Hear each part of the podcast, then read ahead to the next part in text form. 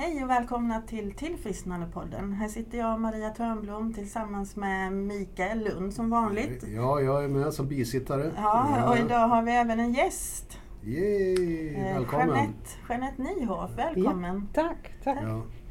Berätta, vem är du? Jag är Jeanette Nyhoff och jag är, jag jobbar som eh, psykotraumaterapeut. Mm. Wow, ja, det är spännande. Ja. Ja. Mm. Och anledningen till att vi har bjudit in Jeanette eh, är ju för att vi båda är nyfikna på det här med trauman och, och Ja. att vi själva har gått en, en eh, traumabehandling, PTSD då, som Ja. står för posttraumatiskt stressyndrom.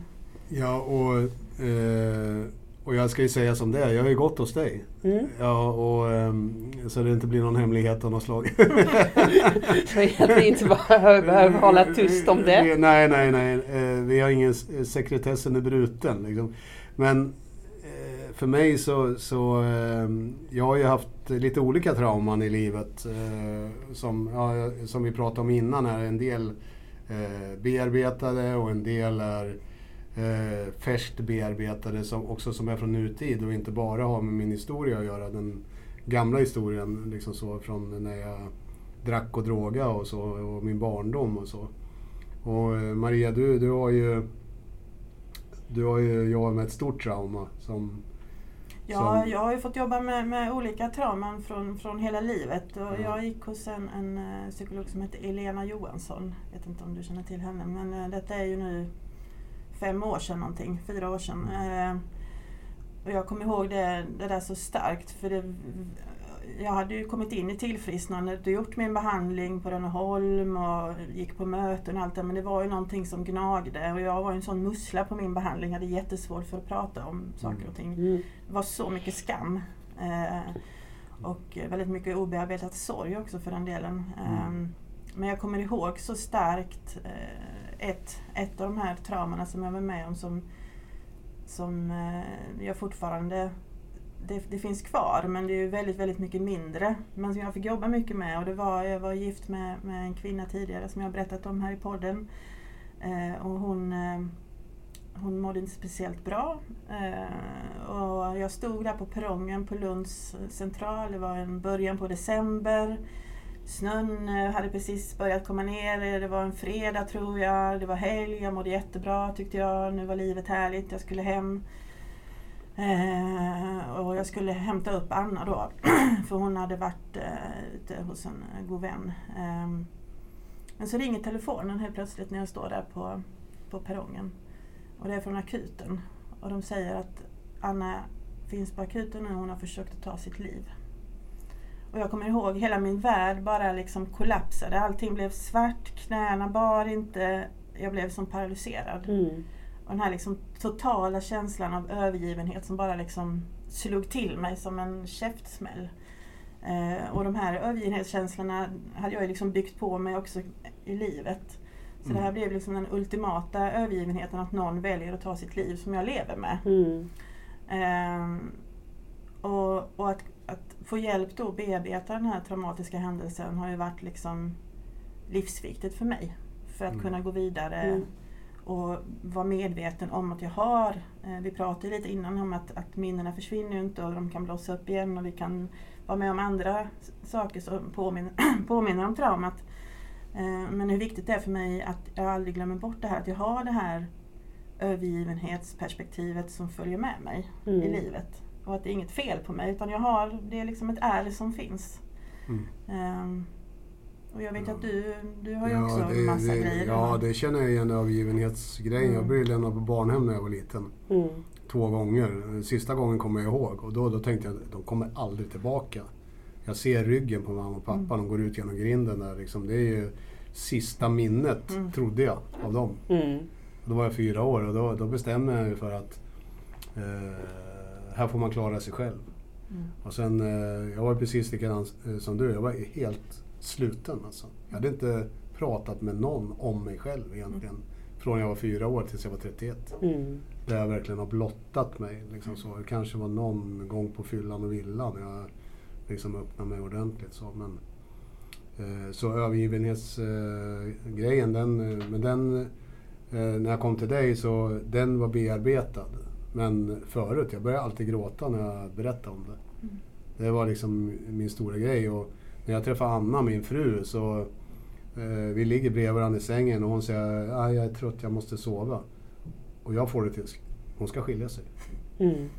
Och liksom, men jag kopplar då, ja men det har med det att göra. Mm. Det har med mina övergivenhetsproblem att Mm. göra. Det, det har ingenting med verkligheten att göra. Men jag, jag, jag gjorde ändå så här, älskling du ska inte skilja dig va?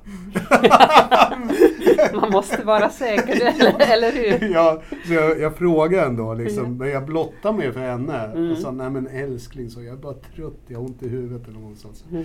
Jaha, ja, okej. Så, Mm. Mm. eh, och idag så, eh, jag kunde ju inte säga hej då till folk. Under hela mitt liv alltså. Mm. Jag hatar goodbyes. Och idag så eh, har jag en dotter som gärna drar ut på goodbyesen. Liksom. Så jag har ju fått lära mig att... Du det är- exponeras. Ja! så, ja, hej då. Du vet så här. Ja, eh, Mm. så, så jag har ju tränat, eh, fått träna på det. Men som du sa, det, det har ju förföljt mig under lång tid in i tillfrisknandet Mm. också. Och jag önskar ju att jag hade fått gå i MDR som du jobbar med. Mm. Kan du förklara lite för de som lyssnar vad, hur det fungerar? Så. Mm. EMDR, det står för Eye Movement Desensitization Reprocessing. Det säger kanske inte heller så mycket. Men att man bearbetar trauma genom ögonrörelse. Så, så tänkte man kanske från början. Och nu vet vi att eh, man skulle kunna säga trauma är ett minnesproblem. Att den blommar upp hela Mm. tiden i alla möjliga kontexter. Mm. Och att man eh, får samma känsla. eh, Om din fru säger att eh, jag ska sova, att du blir påmint om ett trauma, att du blir lämnad. Mm. Eh, så det, det ploppar upp hela tiden. Och man skulle kunna säga att det ligger inte på ett bra, sätt i hjärnan. Hjärnan tror hela tiden att eh, trauman som har hänt kanske fem år tillbaka, 10, 50 år tillbaka, att den fortfarande är här och nu. Och om man blir påmind, en liten trigger, så tänker hela din kropp att det är fara. Mm. Mm. Eh, och vad vi gör med EMDR, att man pratar egentligen väldigt kort om det. Man behöver inte berätta alla detaljer, men man pratar om det. Och så kommer eh, minnet till arbetsminnet. Och så Mm. frågar jag lite till, vad tänker du om dig själv när du tänker på minnet? Vilken känsla får du? Eh, vad sitter det i kroppen?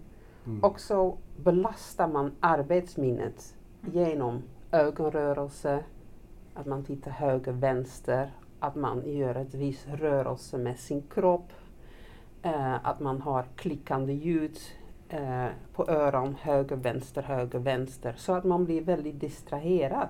Mm. Och arbetsminne kan inte hantera så mycket samtidigt. Och vad som händer då är att minnet, det traumatiska minnet, blir mindre livligt och mindre känsligt. Och Mm. där kan de lägga sig i det långtidsminne eh, som ett minne som man kan titta tillbaka att det var inte okej, men det är inte längre ett öppet sår. Det har blivit en R. Mm. Ja, ett R ja. Ja. Mm. Mm. Så, och, eh, Mm. Jag kommer ihåg när jag gjorde de här eh, sessionerna. Jag gick ju i behandling i nästan ett år. Eh, och när jag gick in, jag- visste ett par dagar innan när jag skulle till henne att oh, det här blir jobbigt, det här blir jobbigt. Eh, och så kom jag dit och så fick jag precis som du säger berätta då lite kort om minnet och, och hur det såg ut och vilka känslor. Och det var ju då alltid en, väldigt jobbig känsla. mm, Så. Och sen när vi var klara så satt jag där, fan jag klarar ju av det liksom. Jag, jag klarar ju av det här, jag kan. Att självkänslan växte något så kopiöst hos mig i alla fall. Mm. Efter varje session så växte självkänslan. Nej, men jag behöver inte vara rädd. mm, Eh, att jag kan och det är inte farligt. Och att Man jag känner sig här- kompetent. Känner sig kompetent i Mm. mig själv. Mm. Eh, ja, det, var, det var magiskt faktiskt. mm, Mm. mm, Jag, jag levde ju under, det är inte alla som vet det, men jag har levt under dödshot ett år nästan. Och det är inte så länge sedan, det är bara något år sedan, eller två. Så. Och eh, jag kommer ihåg, du ställde de här frågorna till mig. Mm. Jag kände mig maktlös och jag var rädd. Mm. Samtidigt var jag förbannad. Jag, Mm. var liksom, jag dödar. Liksom, Mm. Gå omkring med den känslan att eh, eh, jag är tvungen att försvara mig och döda någon eh, nästa, när jag går runt hörnet här. För jag visste inte. Mm. Och jag såg Mm. bilar och du vet så här. Och, eh, och fortfarande så... eh, Det mesta av det där är ju borta. Och, men just det här att, som Maria var inne på, det här med att... att ja, men jag har ju eh, hållit på med thaiboxning och jag hållit på så här, jag kan försvara mig. Och helt plötsligt så liksom försvann rädslan. Mm. Utan jag mer bara var bestämd att nu jäklar. Alltså jag måste skydda min dotter och min familj och, och så. Och hamna i bestämdhet istället för rädsla. Mm. Och helt plötsligt så kände jag mig kompetent och full av makt faktiskt i situationen. Att jag var inte så utlämnad som jag upplevde och kände mig då. Mm. Så, försvarslös liksom. Och, eh, och nu så har jag ju, det har hänt ett par gånger sista tiden att någon kommer lite för nära bilen, alltså gående och sådär. Och jag har gått igång. Men nu så, så blir det bara en fläkt av känslan. Den, inte som förr så blir jag helt iskall Mm. inombords. Mm. Liksom, Mm. av eh, fruktan. Liksom, Mm. så. Och, och det är ju borta. Och just det här att eh, det gav mig liksom makten tillbaka. För det är ju det som jag har haft svårt att förlåta de som orsakade det här. Jag vill inte gå in på vilka liksom, men som orsakade det här. Eh, jag har haft väldigt svårt att förlåta det. Liksom. Men eh, så känner jag inte heller längre utan eh, jag har ju liksom fått tillbaka min makt Mm. av mitt eget liv som jag kände som att jag förlorade då på något Mm. sätt. Mm. Eh, jag vet inte om jag blir tydlig eller? Mycket tydligt. Ja, Mm. och, och, och det var det EMDR gav mig. Ja. Eh, det är det jag vill egentligen säga till er som lyssnar. Alltså, det Mm. var helt magiskt. Helt Mm. bara, det bara försvann den här mak- känslan av försvarslöshet Mm. och, och så. Ja. Mm. Mm. För ofta drar vi ju väldigt negativa slutsatser om oss själva. Mm. Och det är ju viktigt att kunna ändra på det. Ja, jag känner mig svag. Ja, precis. Och maktlös. Mm. Och sen session, några sessioner EMDR och sen kan jag säga, men jag är kompetent, jag är stark. Mm. Och det, det, det händer ju väldigt mycket. Det får man en annan kroppshållning så Mm. känner man eh, inte längre att det är fara omkring. Det händer mycket där. Ja, just det. Mm. Så, och, och vi pratade om det förut, eh, tidigare i, nu när, när vi spelade filmen också. Att, att ehm, eh, det går fort. Mm. Och många har ju den här bilden av att terapi ska ta år. Mm. Och jag hade ett minne från barndomen, jag, jag vet inte om du kommer ihåg det, men eh, jag ser en skuggbild, min, det är min pappa. Jag var Mm. rädd för honom Mm. när jag var liten. Och jag ser hans skuggbild i dörröppningen. Och jag låg och var rädd. Liksom. I sängen. Och så kör vi EMDR. Helt plötsligt så försvinner det bara.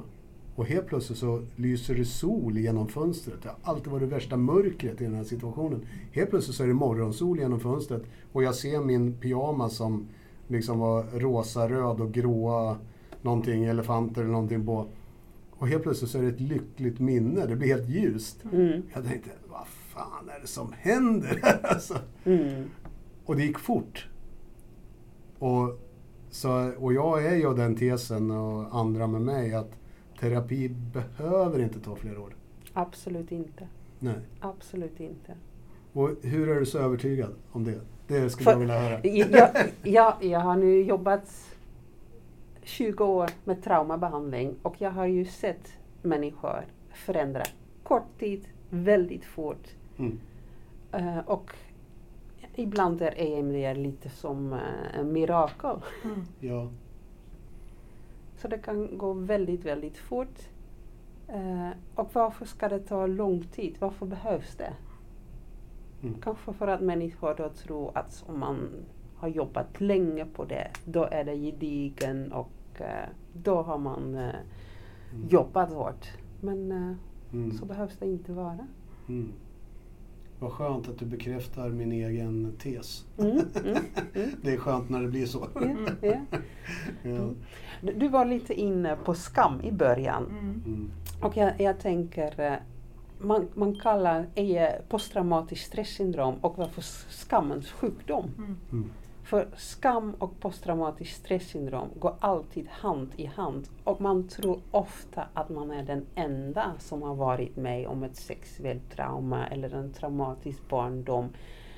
Och när jag till exempel nämner lite, eh, berättar för en klient om ja, vad jag har behandlat tidigare eller att fler klienter har det, eh, där, då, då öppnar sig eh, Mm. eh, ja, dörrar eller Mm. det, det blir det mycket lättare. Mm. För man tror alltid att skammen ja, stänger in och eh, men oftast är man inte den enda, eller sällan, aldrig. Ja, det är aldrig. Nej. Nej. Och, och det är ju en av våra viktigaste, Maria jobbar ju med terapi båda två. Mm. Alltså det viktigaste det är att få människor att förstå att de inte är ensamma. Nej. Och att du är inte så annorlunda eller konstig eller dina erfarenheter och så. Det är inte bara du som har tänkt Nej. så här eller känt så här.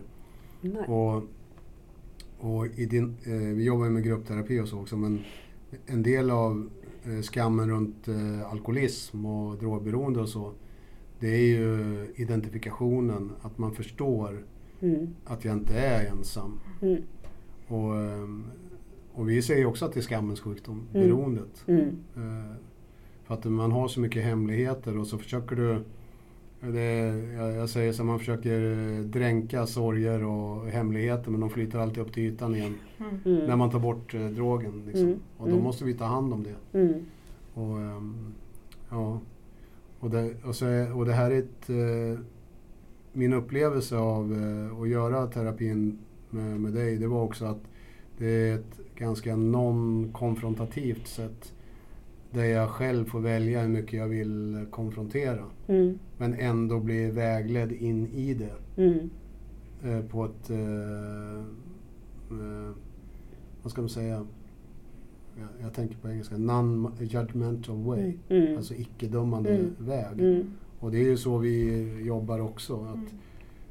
det, man kan inte döma händelsen eller människans strategier för att överleva. Nej. Det den har varit med om. Nej. Som ofta händer där ute i samhället upplever Mm. jag det. Mm. Att eh, vi blir dömda för att vi har poor strategies. Mm. Men vi kanske aldrig fått lära oss heller. Mm. Och prata med någon eller så. Det, det finns ju mycket victim blaming. Jag vet inte om det är ett bra svenskt ord för det. Men att man skuldbelägga eh, Offret. för- offret. Ja, ja. Så, igår hade jag en tjej eh, som har blivit våldtagen. Mm. Och också att föräldrar säger men du skulle ha gjort så här och så här. Och det är ju skuldbeläggande. Mm. Att man skulle ha gjort annorlunda.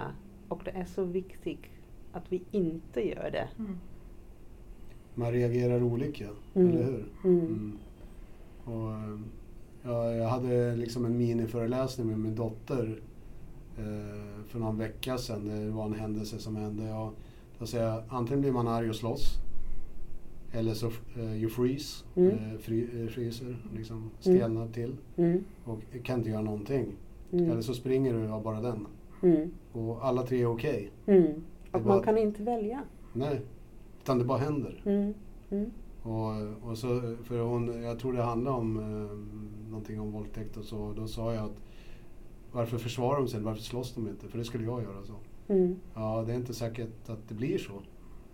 Utan eh, man blir helt stel och rä- av rädsla helt enkelt. Mm. Så, ja. Jag tänker på det här med förnekelse också. Jag var ju väldigt stark förnekelse dels som en sjukdom men, men även hur, hur saker och ting hade påverkat mig. Och jag har ju varit i kontakt med, med patienter som ja men det var inte så farligt eller min barndom var inte så farligt eller att minnena kanske har, att, att, att jag förnekar dem så hårt eller vill inte liksom ta i det.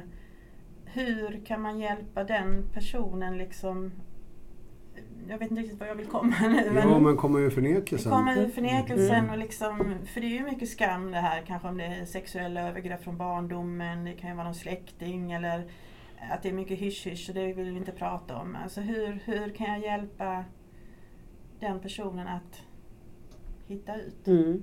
Mm. Det, det första tänker jag, förnekelse kan ju vara en jättebra strategi. Ja, det är en fantastisk strategi, den levde jag på i 40 år.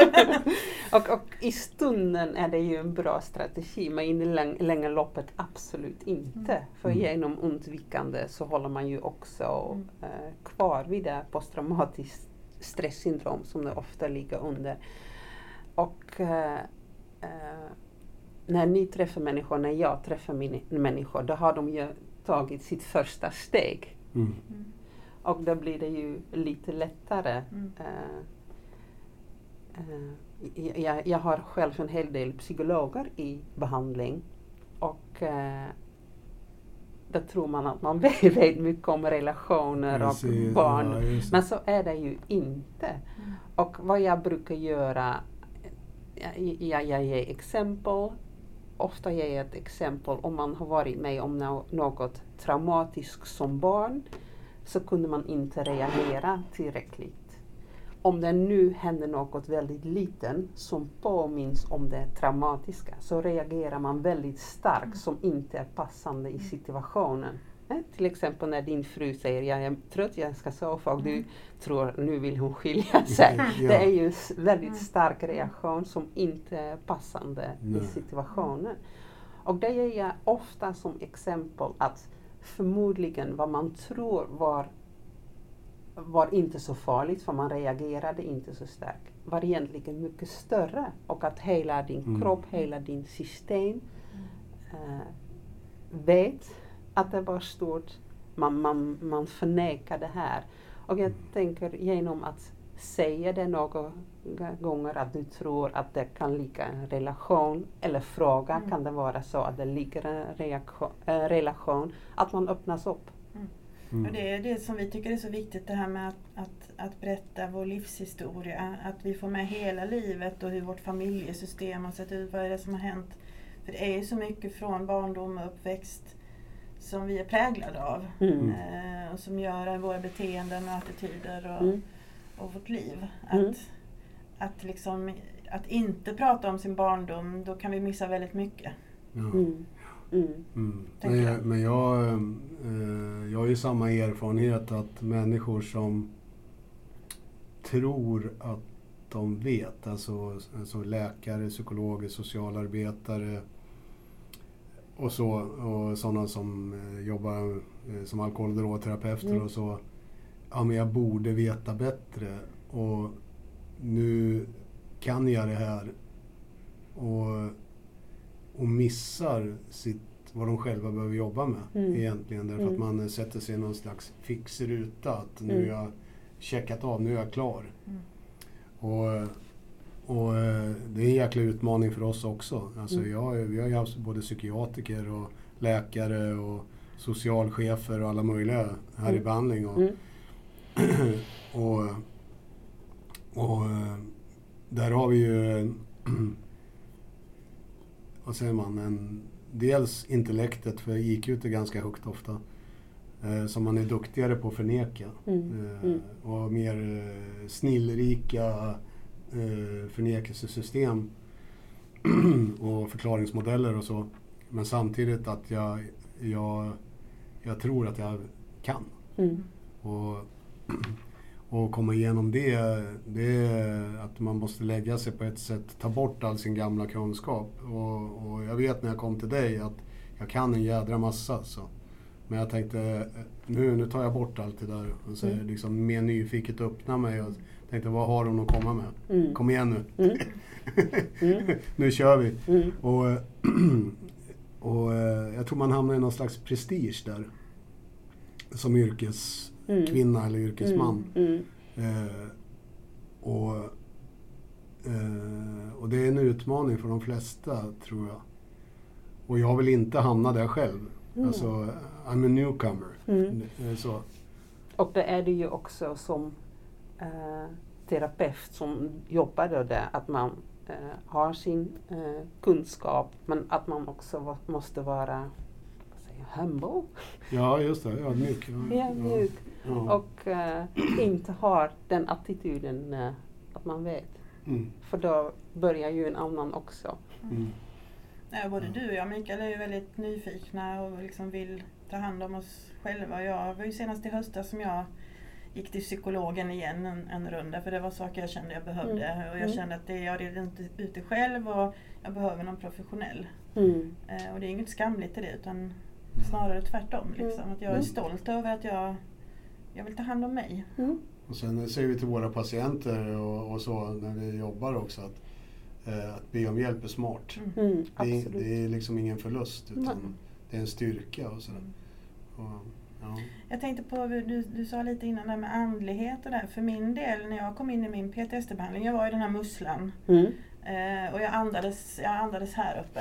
Jag Mm. hade nog liksom inte andats med magen sedan jag var spädbarn typ. Nej men det kändes så, jag visste knappt hur man gjorde. Mm. Men hon fick ju jobba väldigt mycket med meditation och andningsövningar med Mm. mig för att Mm. liksom få mig i mig.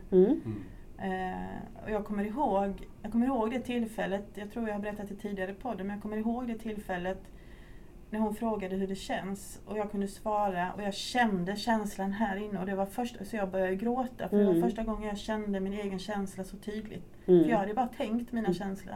Mm. Mm. Och det var så häftigt. Eh, jag vet inte hur du jobbar med det här med, med andlighet och att komma in i, Mm. i själen så att säga. Jag, jag, jag går ut från att människor har tre intelligenscenter. Mm. Och det är huvud, hjärta och magen. Mm. Och vi jobbar ju helst med bara huvud. Men jag tänker hjärta ska vara med. Mm. Eh, och då kan man möta en annan om Mm. hjärtat är med. Och magen, då finns eh, hara och eh, jag hittar nu inte svensk ord. Eh, att man gör saker, power, Mm. Mm. go for it. Mm. Och all, livskraften. livskraften. Ja. Och alla tre behövs vara med och den ska vara i balans. Som en pall med tre ben, inte en ben ska vara längre. Och de flesta har ju bara sitt huvud. Eller eh, mycket hjärta och mycket känslor. och Mm. kanske har Inget huvud. Inget huvud. Men jag tänker de tre måste vara i balans. Mm. Och då, jag, jag, tänker, jag känner ansvar för mig själv som terapeut, människor, att jobba med mig själv. Mm. Och se till att jag är i balans. Mm. Så varje morgon mediterar jag lite, gör eh, lite yoga. Eh, och eh, jag gör också, eh, vad heter tapping. Ja, just det. Jag gör tapping eh, point. Och jag säger varje morgon till mig själv hur jag vill vara. Mm. Så att jag vill vara kärleksfull, lekfull, eh, rebellisk.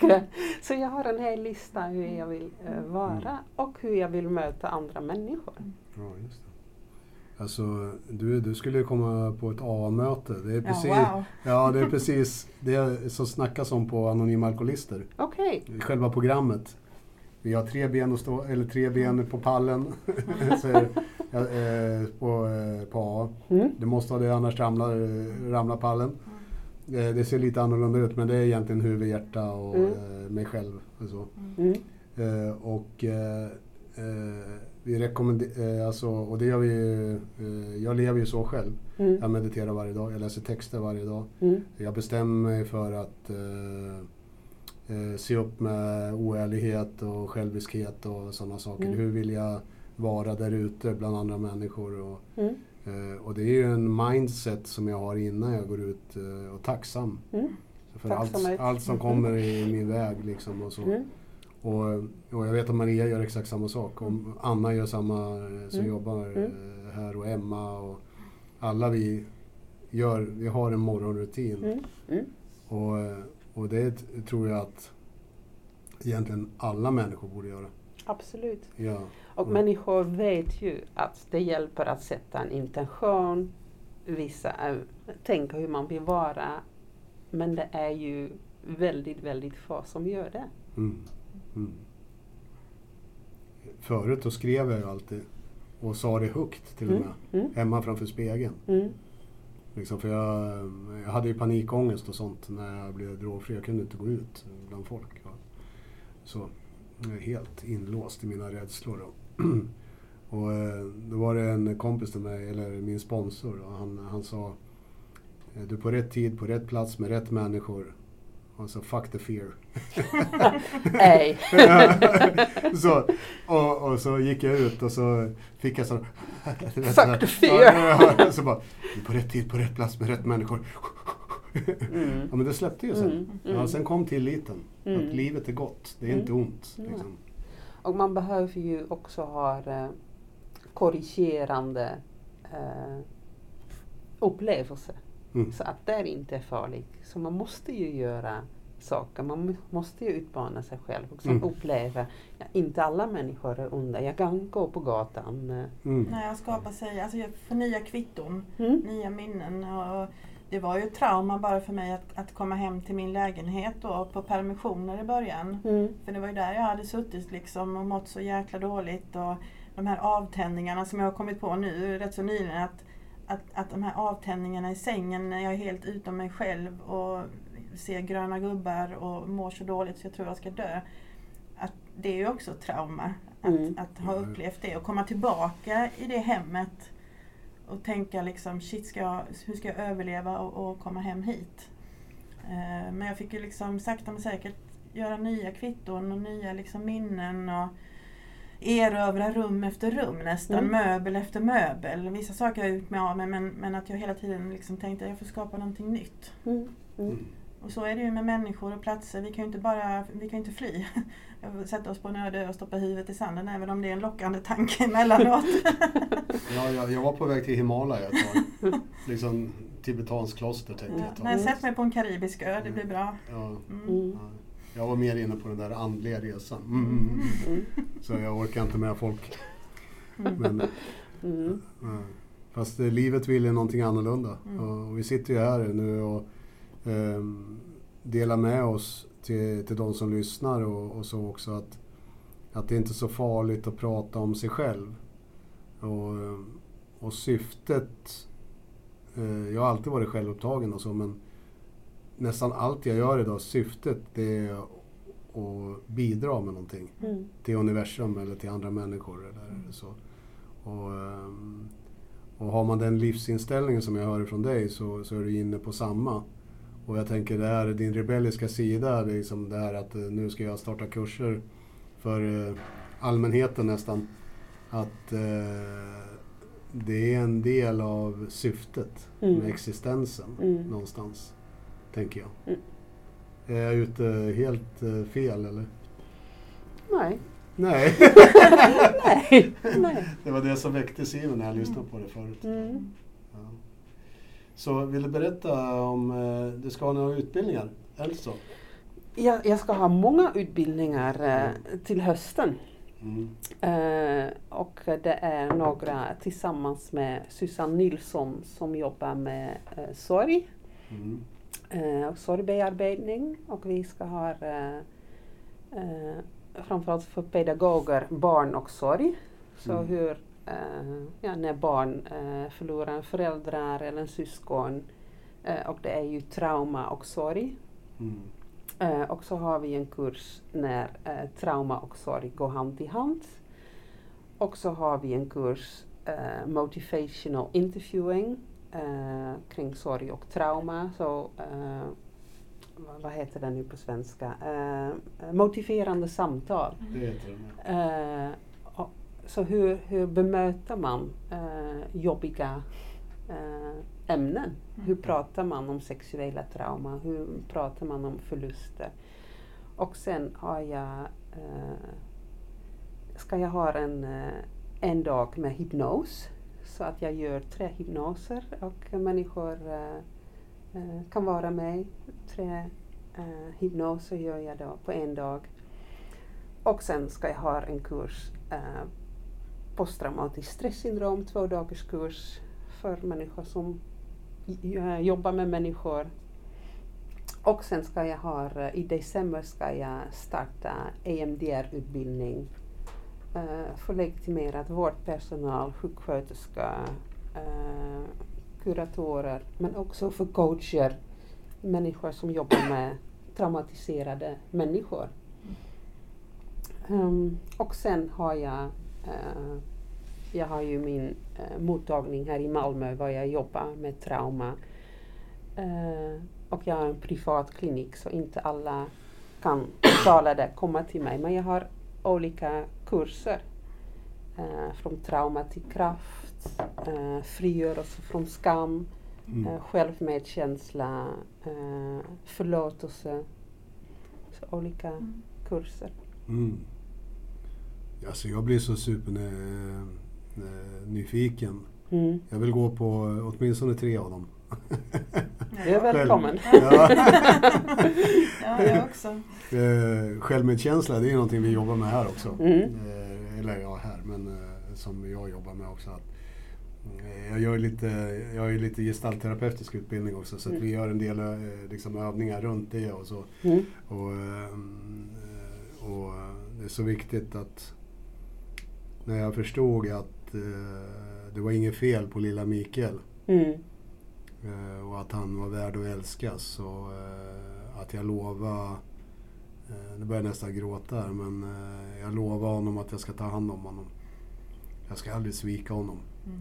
Det, det är viktigt. Ja, och det var ett stort ögonblick för mig. För Mm. jag trodde att det var något genomgripande fel på mig. Mm. Och det var det inte. Mm. Och, och jag vet att Maria har haft några liknande upplevelser liksom, där du fick möta ditt lilla jag. Liksom. Ja, det var så skönt. Jag, jag, jag trodde ju att jag var någon form av monster, att det var något konstigt i mig. Mm. Att jag hade växt någonting som var jättesjukt och jättefel. Och, och jag kunde ju inte sätta ord på det, för jag hade aldrig lärt mig sätta ord på mina känslor. Ehm, Så när det här monstret bara liksom kom ut i luften, det var ju inget farligt. Mm. Och jag hade så svårt att se foton på mig eh, som liten och ung. För jag, jag visste hur dåligt den lilla flickan mådde. Men Mm. nu, så har jag fot, nu kan jag ha foton framme. Jag kan liksom ta lilla Maria i handen och Mm. ja, men det här blir en bra dag Maria, jag ska ta hand om dig. Liksom. Mm. Du behöver inte vara rädd. Just det här att du behöver inte vara rädd. Mm. Mm. Att jag har gått omkring och varit rädd så i, i så många, många år. Mm.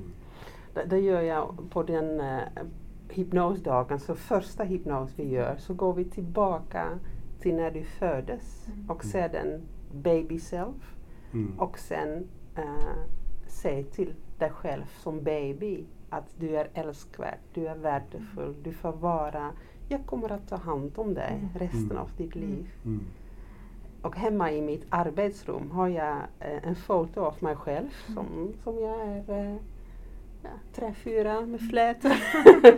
och eh, så påminner mig själv för att vara lekfull. För jag kan ju Mm. vara så duktig, göra det här och det här. Men påminner mig själv att jag får vara lekfull, göra saker. Inte för att det har något värde för andra. Ja, men det, just det. bara för att jag tycker att det är roligt. Mm. Ja, ja, ja. Mm, vad härligt. Ja. Mm. Vilken härlig avslutning, tänker Ja, jag. ja, det låter som... eh, vi låter Jeanette avsluta med det. ja Ta fram fint. foto på er själva och Och vara lekfull. var lekfull. Embrace your little child, Ja, your inner child. Ja, jag, har, jag har också en sån bild på mig själv. Jag är två år tror jag, busig. Mm. Så, ja. Mm. Jag är busig och glad i naturen. Ja, Ja. tack så mycket för att ni lyssnade. Eh, har Ja, ni frågor och ni vill ha kontaktuppgifter till Jeanette så bara hör av er på våra Mm. sociala kanaler. ja och eh, vi kanske kan lägga ut eh, din hemsida och så. Mm. Mm. Mm, på eh, Facebook på Tillfrisknandepodden. Mm. Så eh, om folk vill eh, fråga eller så. Mm. Och ha reda på lite mer. Ja. Och jag kan ju säga det, www.vidunova.se. Mm. Mm. www.vidunova.se Mm. Yes. Topp! Ja. Då önskar vi en fortsatt trevlig dag till er alla. Mm. Så hörs vi snart igen. ja, från Stockholm. Från Stockholm, Ja. Ja, storstan. ja, vi ska Mm. åka upp i helgen och eh, Mm. idel intervjuer. Mhm. Det ska bli spännande faktiskt. Ja. Riktigt kul. ja. Okej, hej då! Hej då. Hej då!